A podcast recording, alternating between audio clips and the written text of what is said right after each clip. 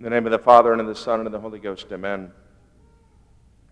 So I must say it's a great honor to be back in St. Mary's once again. St. Mary's was, of course, my first assignment as a young priest in 05. I only spent one year here, but it's, it's commonly said or, or understood that uh, the, the, the first assignment for a priest or religious, it is, it is always his first love. There's always a, there's always a special part, place in his, in his heart for that, that place that received him, that place that had such an important uh, role in forming him and making him who the priest, the, the, the, the priest that he is in his subsequent years.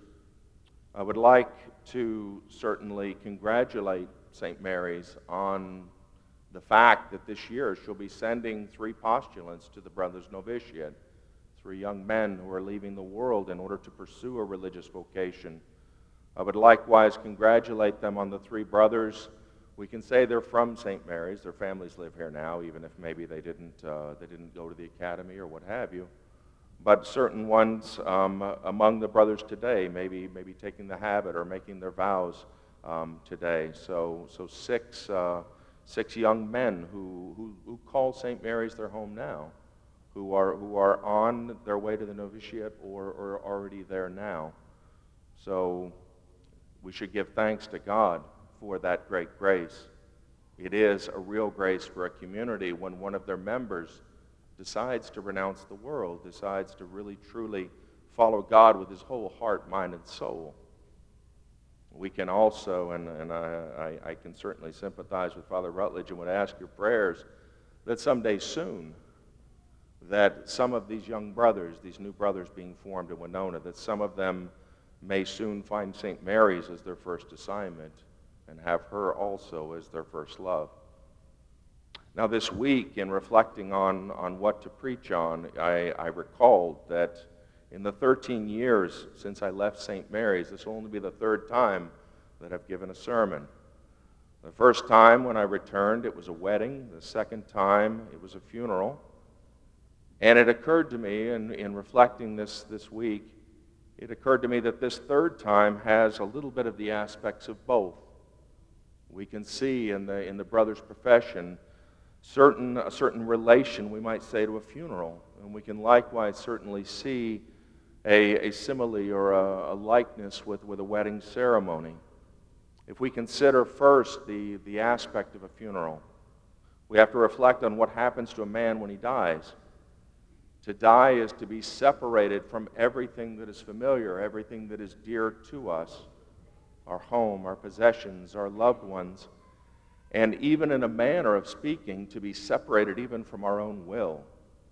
I say when we die, we give up our will because when we die, whatever, whatever, whatever state our will is in, when, it, when death finds us, our will remains fixed in that state forever. And it can be a will that is fixed or oriented towards God, or it can be a, be a, a will that is fixed away from God, a soul that has turned his back on God. And of course, the will will remain in that state forever, for all eternity. We know this to be true. Our faith teaches us. And so we may ask legitimately why it is that so many men fix their heart on the goods and the pleasures of this world when they know that in the end it's all going to be taken away. We came into this world with nothing, and we will leave it likewise with nothing. And yet, so many men, they fix their souls, they fix their hearts and their minds, they, they expend all their effort in pursuing the things of this world, which in the end are all going to be taken away. We can say the reason for it is because of a, perhaps a, mis, a misapprehension Every man is hungry. Every man longs to be filled. It's, it's said that in, in, the, in, the, in the heart or in every, in, in every person, there's two, two empty spots that have to be filled, two voids in, in every man, and every person. One, of course, is, is the stomach. My stomach's empty. It needs to be filled. And we fill it with the food and the drink and the pleasures that come with that. We, we may expand and say, say we call, call it generically that, that hole, that void Call it our lower appetites. And there's another hole or another void within us, which is our heart. And it, long, it, it, it too is longing and crying out and, and tugging at us to fill it.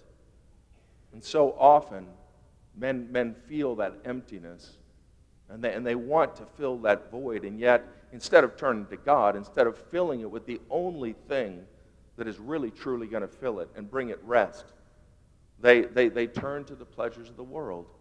They turn, as I mentioned, to food or to drink or to the pleasures that come with drugs or promiscuous activity.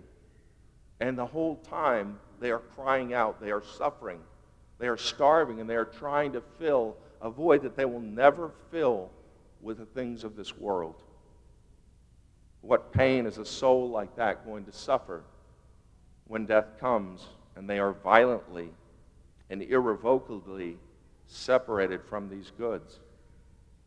For the religious, a choice, a, a choice is made to renounce these things, which, which, while good in themselves, I mean, the good things in the world, let's not pretend these are bad, that we shouldn't want them, that we shouldn't like them, that we shouldn't enjoy them, of course, in their proper order.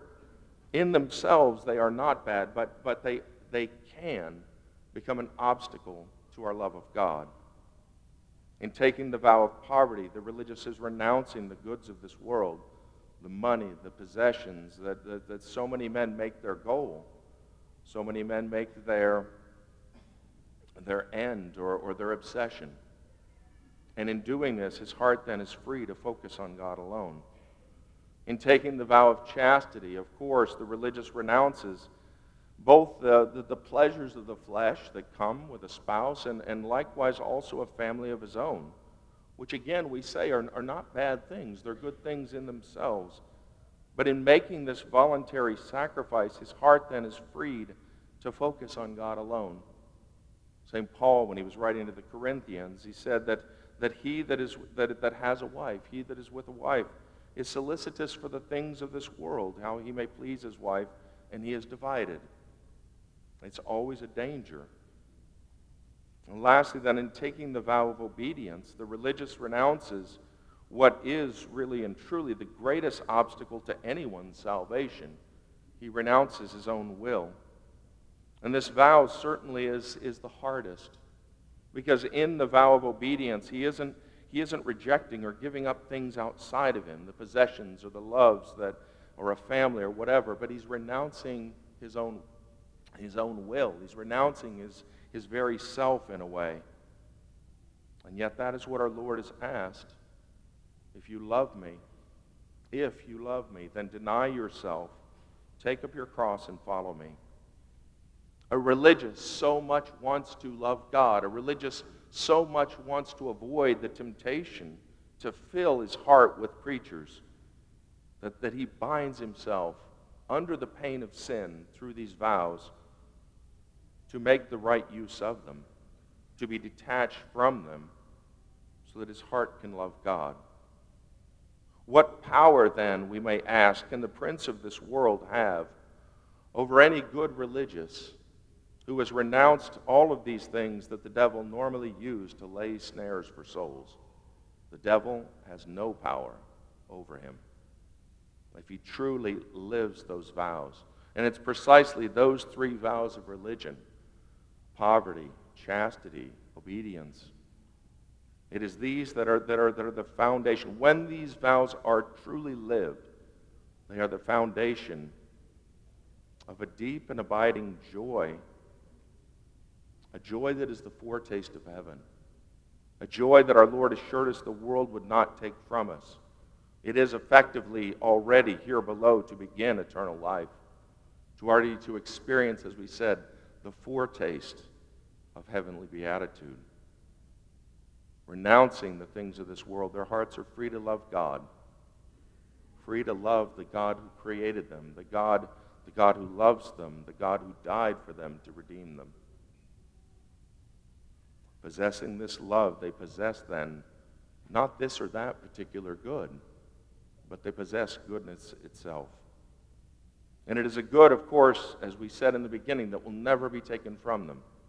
For when they die, there will be, will be fixed where it has been all along, resting in the God whom they have loved and served.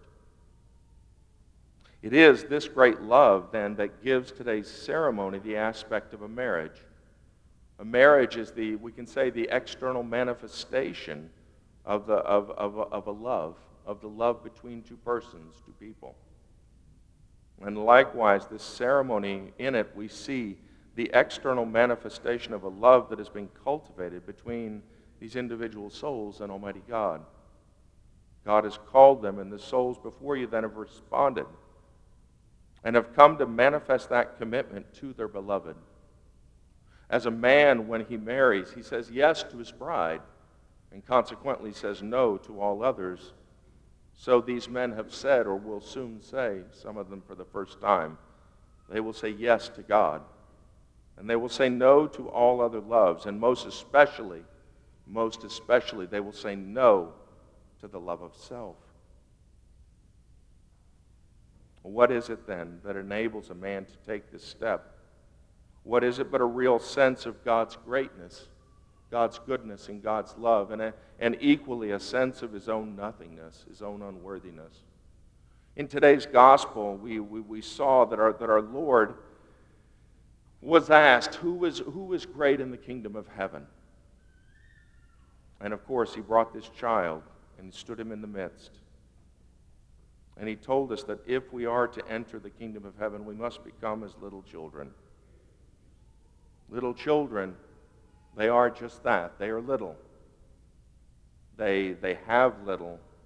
They're happy with little. You know, kids, they, you know, they go outside, they find some sticks, they, they, they entertain themselves for hours. They don't need much. They're, they're, you know, little boys are typically not, not so interested in little girls, and vice versa. And typically, these, these little ones, they obey. They obey the people bigger than them out of fear, if for nothing else. What, what then, what, what, what do children have but a natural disposition, in a sense, in a manner of speaking? This disposition to poverty, to chastity, and to obedience.